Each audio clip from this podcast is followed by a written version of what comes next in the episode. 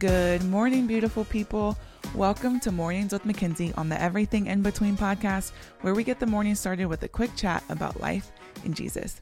Today, I want to share something that I saw on TikTok. There was this pastor or this guy, I don't know. He was basically sharing the prayer of repentance and asking people, like, if you haven't accepted Christ, pray this prayer with me. And in that, he said something so good. He said that you do not have to be a perfect person to be a forgiven person.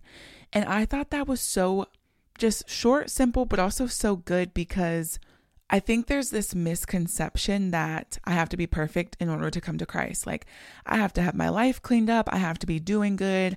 I have to make sure I have enough time. Like, I got to get my stuff together before I come to Him. And that is the complete opposite. It is such a myth. It is such a lie from the enemy. Jesus wants you exactly how you are. No matter how dirty you are, no matter how far away you are, no matter what you've done, He wants you to turn to Him and He's going to be right there. It makes me think about the prodigal son. For those that don't know the story, and I think I did this study in an actual podcast. Um, basically, this son he wanted his father's inheritance. So, like, you usually don't get your parents' inheritance until they pass. So, basically, he was like, you know, since you're not dying, I want my money. Let me have it, whatever. So, the dad was like, hey, okay, that's what you want. Here you go. The son took the money, ran off, spent it on alcohol, drugs, partying, women, all this stuff where he basically ended up going broke and ended up eating with the pigs. And he came to a point where he was like, you know what, I can probably go back home and just work as a slave. So he was walking his way back home, dirty, stink like he ate with pigs, so he had to be filthy. Um, and from a distance, his father saw him, and his father ran to him.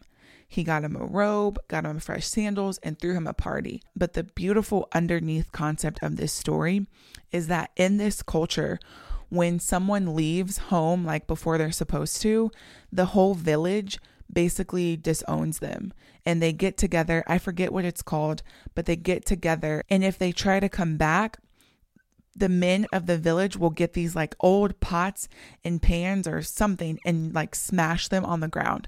I'm not sure why they do that, but basically saying like you're not welcome back into this village.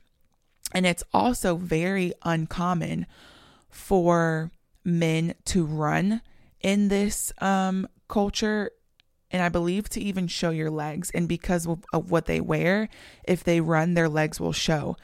And so when I was doing this study, they made such a beautiful point at when that father saw his son, he saw probably men, you know, getting ready to, I forget what the thing is called where they like smash the pots, but he ran. He picked up his skirt, he showed his legs, and he ran to his son and said, no, y'all aren't going to throw your pots. I'm running to my son, but instead of throwing the pots on the ground, we're going to throw him a party because my son was once lost and now he is home. And I just think it is so beautiful. And I want you to know that if you're someone where you feel like I have to get my life together, I have to be clean, I have to be well put to turn to Jesus, I want to tell you that you don't. Jesus wants you exactly how you are, just like that father ran to his son. And the son said, Father, I will come work as a slave for you. And his father said, No, my son, you were lost and now you are home. Let's clean you up and let's kill the fat calf and let's have a party because you were home with me. And that is the Jesus, that is the God that we serve. That no matter what you did, no matter how far you walked away, how long you were gone, what you did in that time, and how dirty you are when you walk back to Him, He will throw a party when you come home. Let's pray.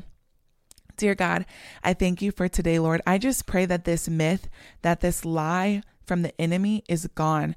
God, that whoever believed that or whoever believes it, Lord, that you let them know, I want you. He wants you to turn your life back to Him. He will be there waiting for you.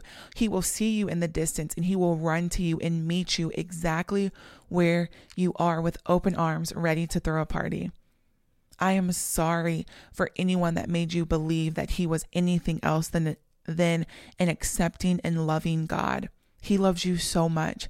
Whether you are clean and rich, filthy and poor, clean and poor, rich and filthy, whatever, He loves you.